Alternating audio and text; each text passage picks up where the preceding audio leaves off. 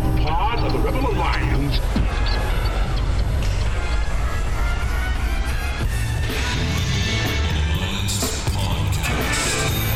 The idea of this podcast is simple discipleship.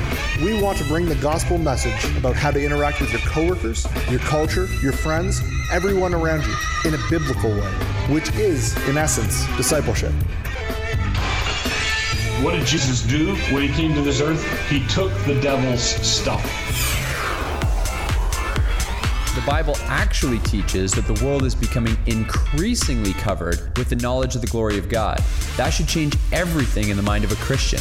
Instead of thinking about all the ways society is failing, we should think about all the ways society must be, as Psalm 110:1 tells us, put underneath the feet of Jesus in victory. The Rebel Alliance Podcast. We would be honored Welcome back to another Rebel Alliance Media podcast. As always, we got P Nate and Vanilla Poot, Vanilla Knox, whatever we want to call it. You're the vanilla poot. Vanilla that's, poot. That's not even good. But it. vanilla Knox, if you're gonna, you're you're still pushing that. I feel like, and I'm just saying, I feel like somebody in the sensitive culture that we live in is gonna call that racist. Ra- racist for real? I, I just I feel like somebody will. I'm as white, like literally, I'm as clear as you can be. Like I'm the whitest guy. the vanilla ever. Knox. I don't know. I feel like they're gonna call you it. I don't know. Our new friend, Chocolate Knox. Yeah. Give us your idea.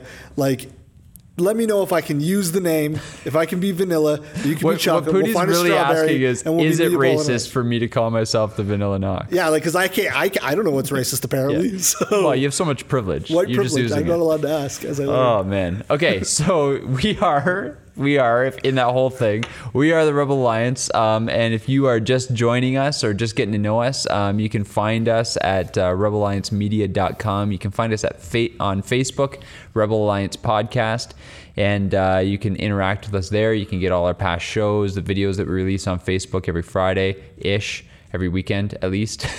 and um, yeah, so that's uh, that's us, and we are proud members of the Berean Media Network. Um, and uh, the Berean Media Network, again, you can find on Facebook, facebook.com backslash Berean Media Network. And it's a it's a group of four podcasts who just committed to pushing each other's content, encouraging one another, um, and uh, and helping one another grow. Uh, and that's the Front Pew podcast comes out on Mondays, and they've been doing this awesome series, the Bad Theology series. You were, we were just talking about how good this has been, eh? Yeah, I moved them up in my secret Berea Media Network rankings. Are, the- are they higher than us? No, we're Okay, we're, we're still ranked number one. We're the Alabama. They'll the, our U, our U.S. listeners will get this. Oh, okay. We're the Alabama of the podcasts, but they moved up. They're you know they're they're in a different spot than they were. That's all you're saying? You're playing this one close to your chest. But the Yeah. Bad Theology series has been really, really good. Um, the one this week, uh, Let Go and Let God, uh, was hilarious and awesome. So, yeah, those are our friends, uh, the Front Pew podcast. There's also the Layman's Cup podcast.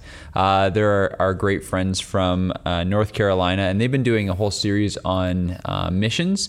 And they actually had a friend of the show on this past week, as we did last week. Um, and uh, his name was Ben, and he did a great job on there as well. And then there is the Two Thieves podcast comes out near the end of the week, and their last one on the immutability of God was also very, very good. So, um, yeah, it's a great network, and I would encourage you if you are listening uh, and you haven't checked out any of those podcasts to go and do that. We actually have uh, a guest who's coming on a little bit later from another podcast that we would push. Apparently, we just want you to just spend all your free time listening to podcasts. Well, we figure you have a commute every day, right? Probably two ways. Yep, So that's a podcast today. that's at least a podcast a day. And Saturdays, you got to cut the grass. There's a podcast. Got to do the dishes. That's a podcast. So we really need to get a, get you listened to about six or seven. All right. So that's what we're sure we're here for. Well, we just got you going, and uh, as we jump into Rebel News, I have I have a whopper for you. Okay, I'm ready. Like it. Like- so, this was out on Twitter uh, a few days ago, and this was um, Planned Parenthood Twitter account tweeted this out. We need a Disney princess who's had an abortion. We need a Disney princess who's pro choice. We need a Disney princess who is an undocumented immigrant. We need a Disney princess who's actually a union worker. We need a Disney princess who's a trans. That's Well- that's an actual Planned Parenthood Twitter account tweet came out on March 27th. I, I'm confused. so As you should be. so they're they're campaigning to have all like a a movie made with somebody who's all of these things or like character of each of these things like the main hero like princess jasmine's had an abortion is that what they're trying to get at No, I think what they're saying is as the as the Disney shows continue to um, feminize, which which they have, like I mean, there's there's a lot more feminism in Disney now than there has been. I think what they're saying is it, it hasn't gone far enough. We need we need the um, Disney princesses who have had abortions, you know, who are trans, who are gay, who are that's what they're saying. So they're trying to push their their leftist agenda into Disney because that's what's educating our children, don't you know? that's it's it's frustrating like it makes me like i don't want to be super angry all the time at everything but i am um, it makes it makes me angry because one look, we're they're they're basically one they're putting forth basically something let's celebrate some sins in that area Yep. Not that it's a sin to be a union worker that's not what i'm saying but Well, there might be, um, but like in a lot of those things, those were th- those are all things that we would say are, are directly against the truth that God has put forth. And Planned Parenthood, who how are these people still in business? But as beside the point, are are campaigning for this.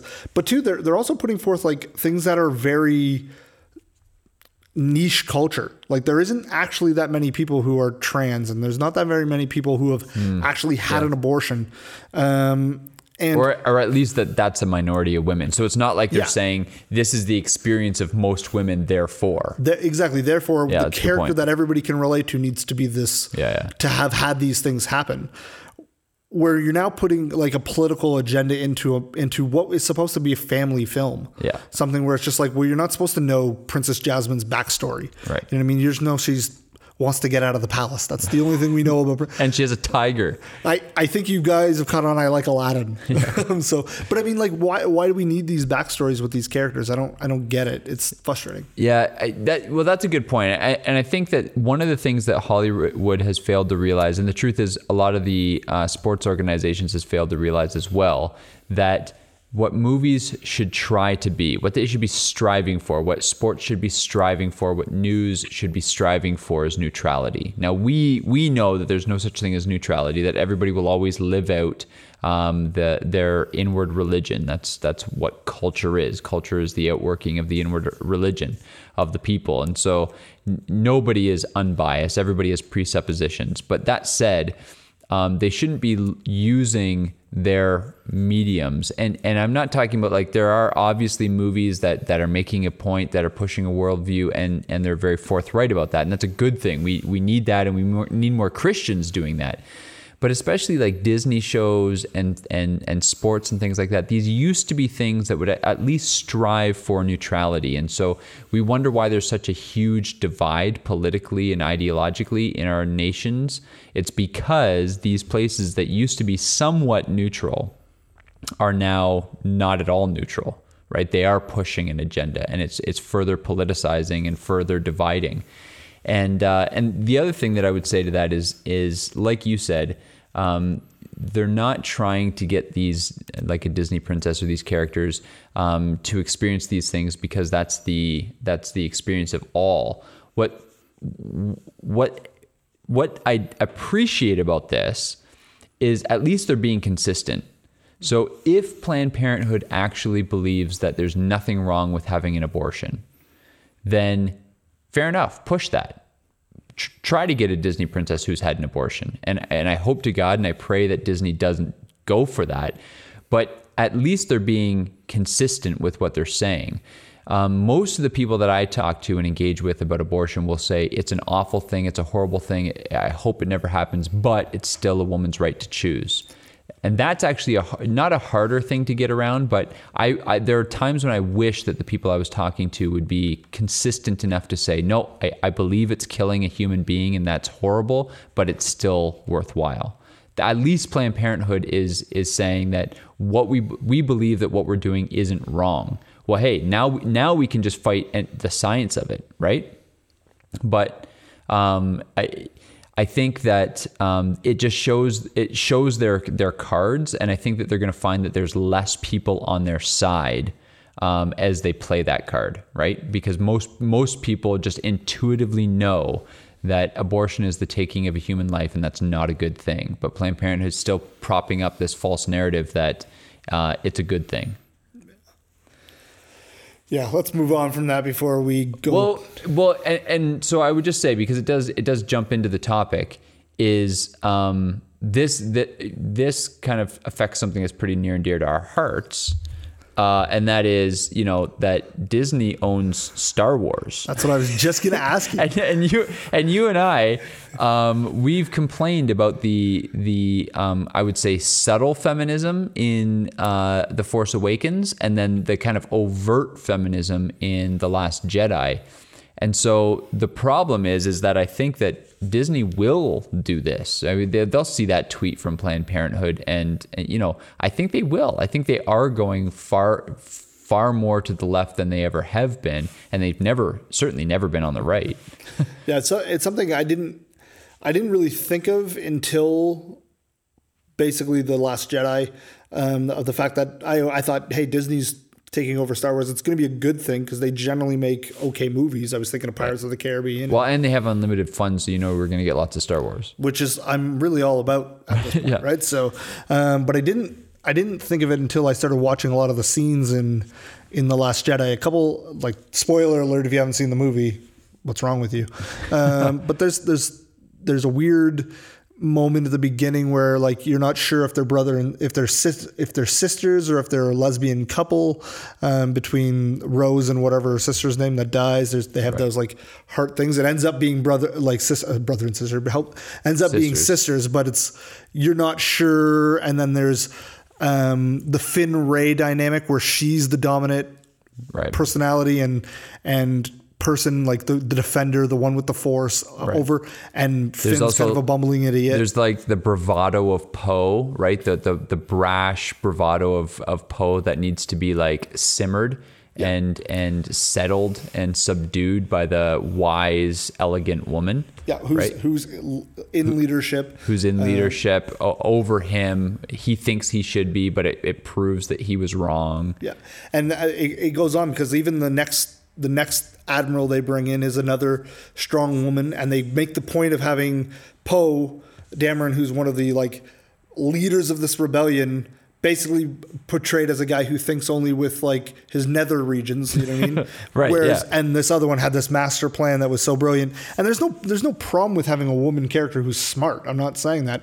My point is that Disney seemed to be going out of their way to put forth to put forward characters uh, that, that are women that are very good at everything they do, and men who are Homer Simpson in Right. everything they Yeah, do. yeah. And that's where that's where I have a problem with, it. and that's what scares me now that they've started to kill off all the characters that didn't fit that ideology Right. from the original Yeah, yeah, trilogy. that's Luke, exactly right. Han, Even Leia.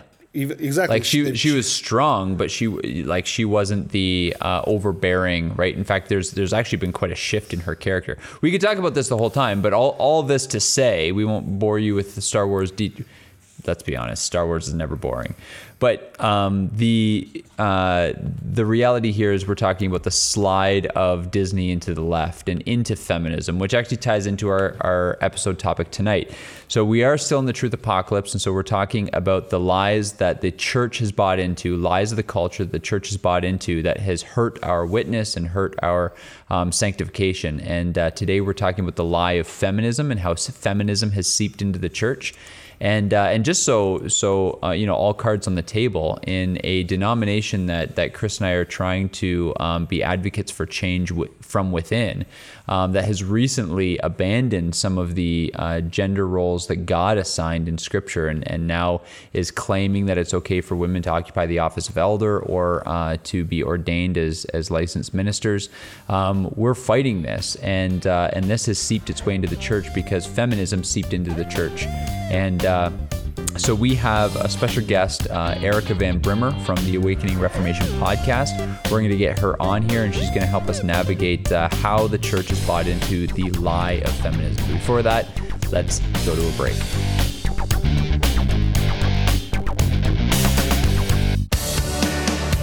The Rebel Alliance podcast is about discipleship, bringing the gospel message about how to interact in a biblical way with your family, friends, coworkers, and your culture. Would you like to be a part of this? Rebel Alliance Media is looking for financial sponsors. A one time gift, a monthly donation, whatever you like. Contact the Rebels at info at rebelalliancemedia.com. That's info at rebelalliancemedia.com. Are you afraid to open the last book of your Bible? Do you think you need special revelation to understand the book of Revelation? Are you scared you'll get left behind trying to understand all that symbolism? Are you afraid your brain might rupture trying to figure out when the rapture will happen?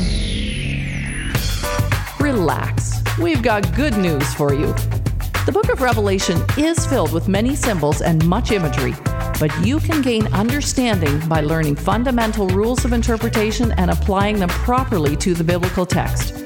Let Pastor Nate Wright guide you through his Eschatology 101 video series. Check it out at rebelalliancemedia.com slash eschatology. That's Eschatology 101 with Nate Wright at rebelalliancemedia.com slash eschatology.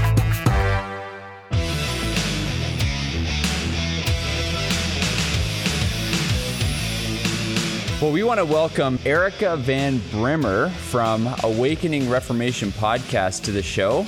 How you doing, Erica? I'm doing well. Now, I don't know if I'm allowed to call you this or if it's just your husband Grant, but uh, on the show, you uh, wear as a badge of honor the nickname "the weaker vessel." That's correct. How did that nickname uh, make its way onto the show? Honestly, I think it started off as a war between another co host, George, who is a bit advanced in years.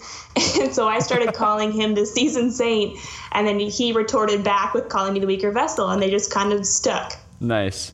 That's what I call Nate when he's not around, is the weaker vessel in our podcast. When it being So, soft, yeah. Like, So, just to introduce some of our listeners, in case you haven't heard Awakening Reformation podcast, first of all, if you haven't heard it, you should. You can find them on Facebook. We'll probably link over to them. Uh, so, if you're listening to this uh, episode, just find it on our Facebook feed. We'll link over to them. But you should be listening to Awaken Reformation. They do an awesome job over there. And one of the reasons we wanted to have you on, Erica, is because you're a woman after our own heart. You are a woman who wears the nickname Weaker Vessel uh, as a badge of honor. You are a homeschooling mom. You're a hero. Hey, thanks. So you, you're homeschooling three kids. And how old are they? They are eight, six, and four. Awesome. And how long have you been homeschooling them? We started homeschooling our oldest when she was four, and it went really well. And so we've just stuck with it. So it's been about four years. That's awesome. Are your kids boys, girls, or a mixture of the two? We have a girl, boy, girl. Nice. So one- one of each in a spare. Couldn't have planned it any better. That's right.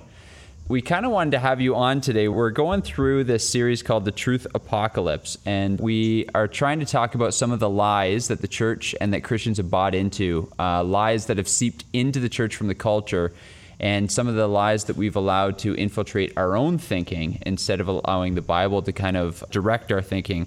And we wanted to have you on to come and talk about feminism. One of the reasons we wanted to have you on is because, as men, of course, we can't talk into this realm because of our male privilege.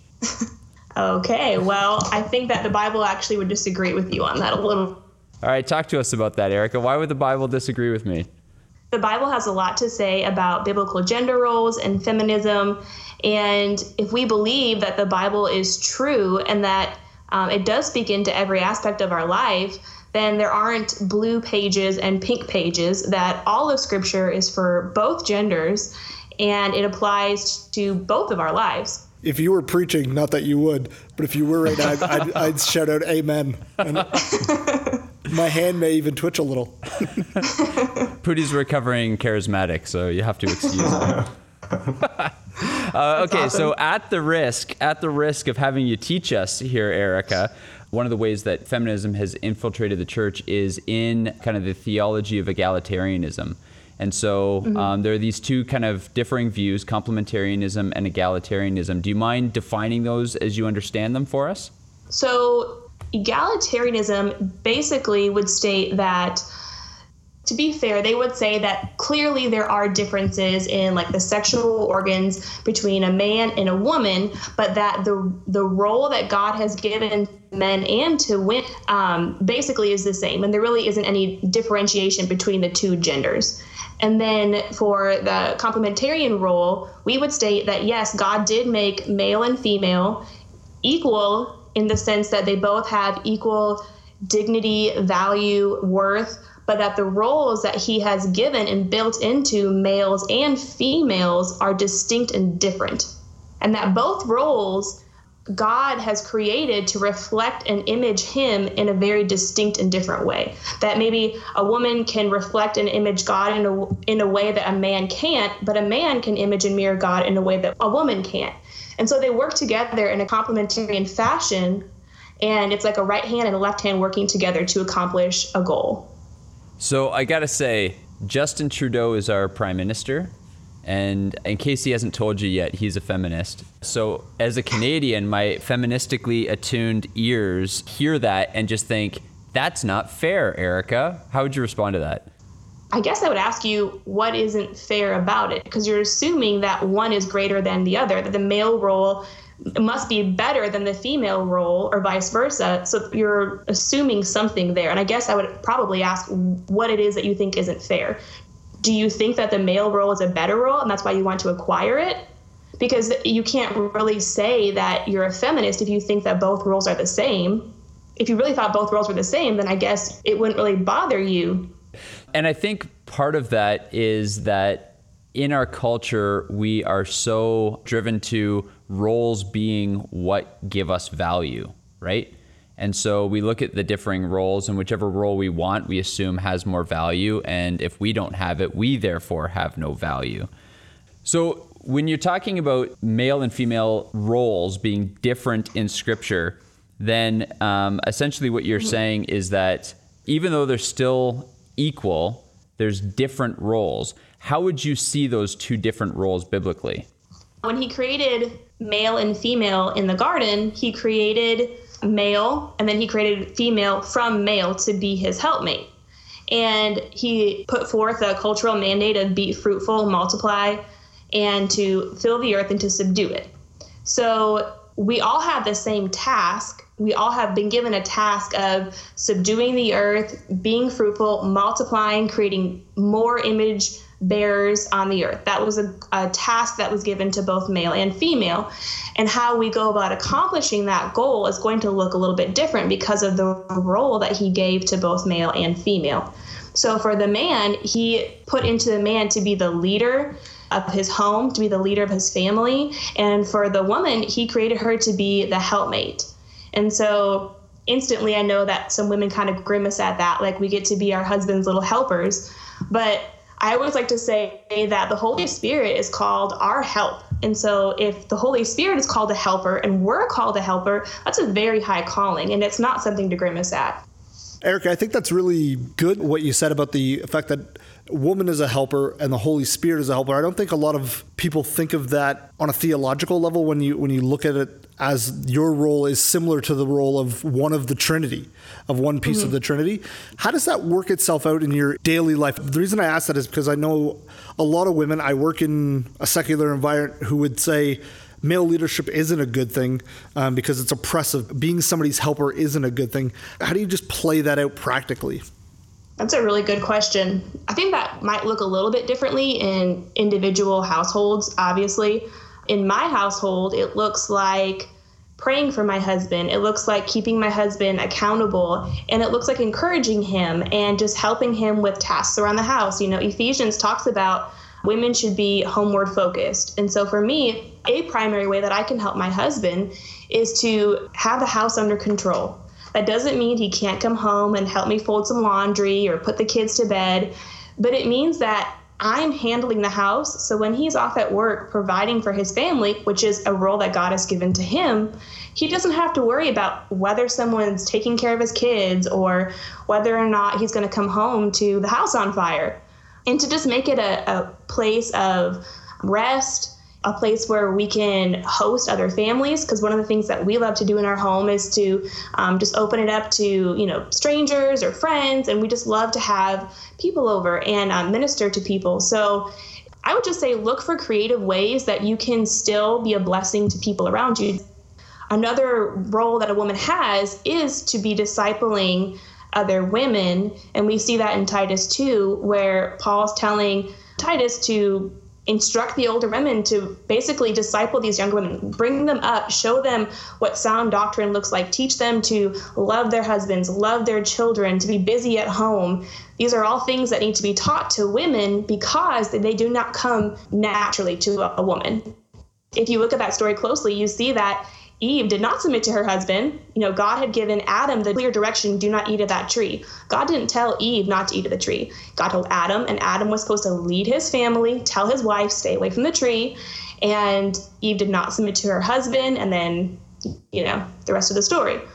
So ever since the fall, there has been this this struggle that goes it just goes against a woman's nature, you know, because we have a fallen nature to want to submit to our husbands, to want to to be a helpmate. So look for creative ways. If you're busy in ministry and you're serving the Lord and you're in His Word and you're discipling other ladies, it's going to be an encouragement and you're going to see a lot of fruit coming from your labors. And I think it gets easier the more you see God working around you.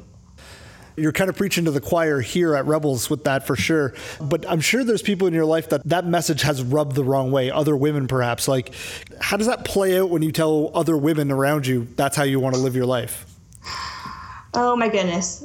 So a lot of people don't like what I just said. and I actually have family members that don't really care to talk to me because they think that I'm just being oppressed by my husband.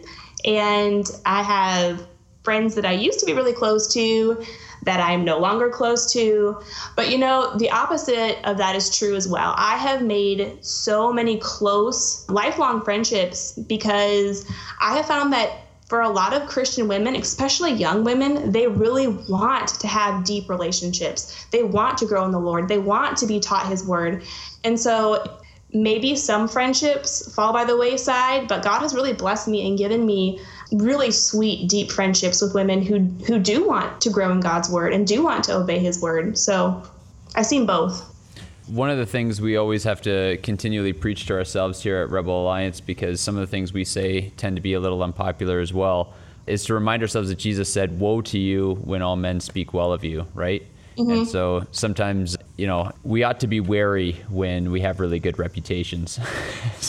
yeah, so. for sure a lot of what you're saying in terms of kind of biblical complementarianism, biblical view of, of the differing roles of men and women, it kind of butts right up against feminism. And if we're going to kind of simply define feminism as just the, the political, economical ideology that men and women are equal in every way and can occupy the same roles.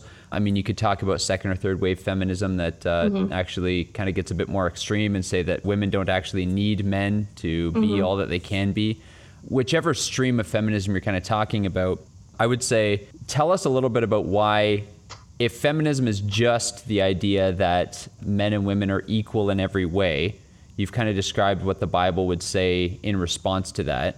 There are differing roles. Mm-hmm. But if it's that second or third wave feminism that would say you don't need a man at all, what would the Bible have to say about the the need that both men and women have for one another? And just kind of talk a little bit about why the lie of feminism that you get your worth through your role ought not to affect Christians because women get their worth through the Word of God. I think that for Christians, a complementarian view is not just for married people, it's not just for husbands and wives. There are plenty of single people who are believers and do not have maybe a marriage role that they can put themselves into neatly and say, well, I'm, I'm a wife, so my role is going to look like this. For someone who's a single woman, they might say, well, I am complementarian, but I don't know how that works itself out. I do believe that God has created me differently, but I still need to like go get a job. So what do I do? How do I function? And so this is where what you're asking is very crucial because it isn't just a marriage thing. This is not just how like the marriage role works. That's how males and females work out. So what does that mean? That means that wherever you are in your life, whether you're married, you're single, whether you're a child growing up in your parents' house, that you have something deep in your nature that God has placed in you. And that is how you are, are supposed to reflect who God is. So I know we talked about like men are supposed to lead and provide for their families, and that women are supposed to be homeward focused, that we are supposed to be submissive, that we're supposed to be helpmates, all these things. So when we look at the Bible and we see things like Jesus being a homemaker, you know, he says, I'm going to prepare a place for you. And then we see that God created this beautiful home in the garden for Adam and Eve. We see all these ways that as women, even maybe if we're not married yet, we can still open up our homes and be hospitable and disciple other women. And that is still a way for us to use our role that God has given to us in a way that glorifies Him and puts Him on display and makes Him look great because He's placed it deep inside of us. Absolutely. That's awesome. So, just to kind of go a little deeper in there, because I loved how you are talking about this isn't just the differing roles of husbands and wives, but this really Mm-hmm. gets foundational into the difference that God made between men and women. We had Pastor Tim Bayly on a couple of weeks ago, and he was kind of talking about this, and he was talking about how, based on the organs that God gave us to procreate as men and women, that there's a hardness to men, right? The the warrior side, the protective side, the confrontational side, and there's an inherent kind of softness to women. We were just talking actually before we called you up about the new Star Wars. It shouldn't come as any surprise to you that uh, the rebels were talking about Star Wars. And we were talking about how in Star Wars, you know, there's such a push in the last two movies to have this this hard savior-like protector who's a female, right? It's that mm-hmm. feminist view that women can take on that role. So I just love to hear you kind of talk a little bit about really leaning into. I don't worry, I won't make you talk about Star Wars, but just have you kind of talk a little bit about really leaning into the way that God made women to be submissive, to be the softer, the weaker of the sexes, but that there's inherent strength in that. Can you talk about that a little bit? I know I'm throwing you a curveball. This is still something God's working out in my heart. Don't worry, we're, we're, we're, we continually say about ourselves, we're preaching to ourselves here too. So, Oh my goodness. I am naturally a very aggressive, strong personality. And that has been something that God has used marriage and the biblical female gender role to really refine me and sanctify me because it doesn't come naturally for me. And I am constantly um, being shown in scripture where I am being disobedient and I am not fulfilling the role that God has given to me. And I'm sitting next to my husband right now, he's smiling at me. But it's funny because even in the garden, when Satan came to Eve and he was tempting her, he tempted her with a lie that made her think that she could decide for herself what her role ought to be. She wanted to be wise like God. She thought she could decide what wisdom was. And that, in a nutshell, is what feminism is it's us deciding what we in our wisdom ought to act like, ought to function like, what our role is. And it's the same lie, you know, it's lie repackaged from generation to generation. But we see that God does honor, I'm going to get kind of corny, but God does honor the weaker vessel, you know.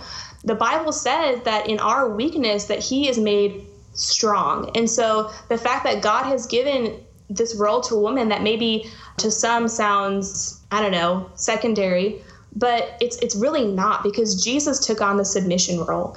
And so when we are submissive as women, whether it's to our husbands or our pastors or our fathers, whoever it is, when we are submissive, we are mirroring the submission of Jesus.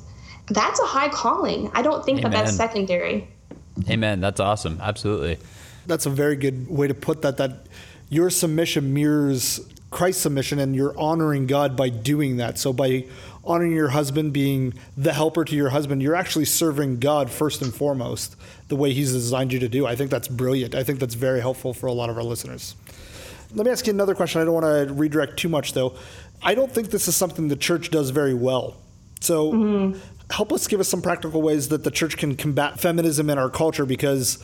To be honest, this is a place, as we discussed a few weeks ago, that the church is, is failing at. This is not something we're mm-hmm. doing well. Yeah, I agree. I think that I would point us to Titus 2, where older women are instructed to teach younger women doctrine. And that is one thing that has been so frustrating for me is that a lot of times when I would walk into churches, I would be so eager to just have someone disciple me and give me some, you know, theology books or something. And I was often just handed like a Beth Moore study or a Priscilla Shirer book. And I'm like, this doesn't really help me know who God is. And Right. that's what's going to sustain me. And that might sound like kind of a, I don't know, a pithy thing to say, just teach women doctrine. But I really do think that's the issue. I think there's a lack of discipleship, true discipleship, not just going and getting coffee while your kids take part of Starbucks, but I'm talking like the nitty gritty. You know about my life, I know about your life. Just come alongside of me. I'm going to teach you practically, and we're going to do Bible studies together it's kind of funny because the joke between me and a lot of my friends is that I'm not really discipling you unless you folded my husband's underwear. Because a lot of what discipleship is, is you come into my house and let me teach you something. Let's talk about this while we fold my laundry. and but that's that's really where I think the church needs to maybe just direct more of a focus into just maybe helping women connect in discipleship and men and women, I think. Men discipling men, women discipling women because it's awkward to ask someone to disciple you and mm-hmm. it can be really awkward for the other person too to say hey i think you need discipleship you should come learn from me so Yeah. maybe the church could do a better job at helping make that connection Yeah, absolutely. And so this kind of seems to be a theme whenever we are talking about the ways in which the church can overcome the lies of culture or change the culture. It starts in the church, right? So it's mm-hmm. not about going out and boycotting Star Wars because it's feminist Right. now.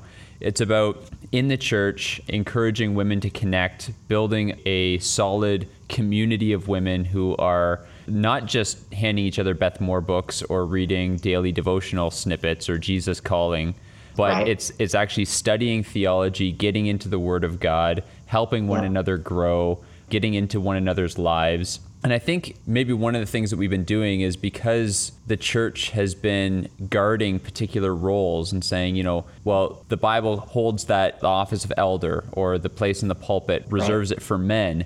We've allowed some unbiblical thinking to seep in, which is therefore women don't need strong doctrine. All they need is Beth Moore books and parenting books and, and you know how to be a good wife book. And Right. and that's not going to do it, right? That's not what's going to create the women who are going to change the culture.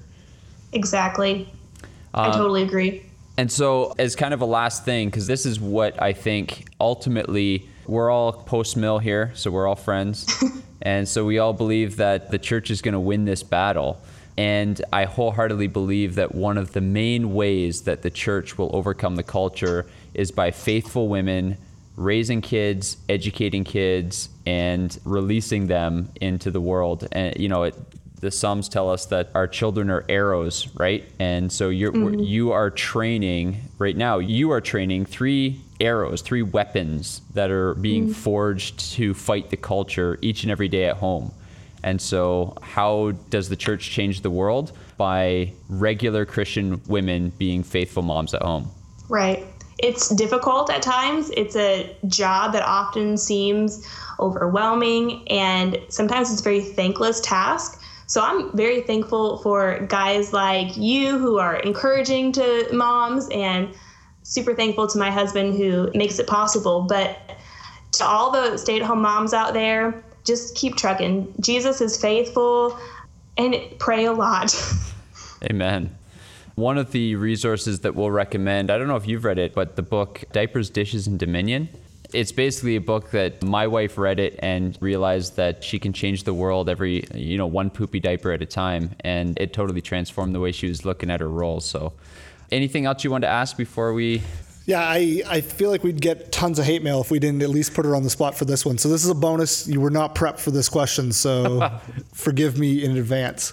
But how do you find the time? So a lot of the things I hear in small group, I hear from the women I happen to know who are stay-at-home moms is balancing finding the time to learn doctrine, to read the word, to pray, as you said, almost ceasingly, like unceasingly. How do you find the time homeschooling and raising three young kids to do that? Like, how do you work that in your day? Yeah, I hear that one a lot too. So we make time for what's important to us. And if it's important to you, you will find time. One of the things that I do is podcasts. It's super easy. You just push a button and you are being taught doctrine. There are books on audio. They even have like the Westminster Confession on audio. Yeah, like literally, it's as easy as it could possibly be. And so that's what I have done for, I don't know, a few years now. And our kids are getting older, so reading is becoming a little bit easier for me. But yeah, you find time for what's a priority for you. If, if you're really wanting to know who God is or understand a certain topic or something, you'll make time for it. And I think that if you're listening to Rebel Alliance podcast, that you've probably already realized that that's a really good option for you. So good on you. You didn't even pay her to say that. Exactly. I was going to say now nobody's going to believe that that was an implanted question because it was so on point for what we're doing here. So I was going to ask, is the London Baptist Confession on audio as well? Is that what happened to you? I wouldn't know about that. yeah, yeah. Alrighty. Yeah, sure it is. You just haven't looked. I'll, you know what? We'll look it up and send it to you. Don't worry about it. hey, thanks so much for coming on, Erica. I think that'll be really, really helpful for our listeners. We've been asked a lot, actually, about getting some good, solid female voices on here to help some of our female listeners find their way. And not only are you that, but I would encourage all of the female listeners who enjoyed hearing Erica tune into Awakening Reformation podcast. She's on there throwing down all kinds of wisdom on a weekly basis. So go find her on there. Thanks so much for coming on, Erica. hey, thanks for having me. Well, that was great, um, uh, Erica. What a what a fantastic uh, guest to have on to help us navigate that, and uh, and how powerful is it to hear um, a, a woman speaking about the beauty of complementarity and the beauty that of the role that God has given to her. So, uh, just to kind of summarize, uh, big thoughts, big ideas on that uh, whole interview. First of all, male leadership is a good thing because it's established by God, and women who are, are are designed to be led by men who are being led by Christ. And it was so refreshing and wonderful to hear Erica uh, not just acknowledge that, but lean into it and, and and say that that's a beautiful thing. And then secondly, for for any of uh, our listeners who might actually be caught up in in the idea and the lie of feminism um, just some of the things that she said that women don't need feminism to tell them that they have inherent, in, inherent value and worth. You don't need to occupy the same role as a man in order to have value and worth because your worth comes from being created in the image of God. So, um, some some big ideas there, and uh, thanks so much, Erica, for uh, helping us navigate those things.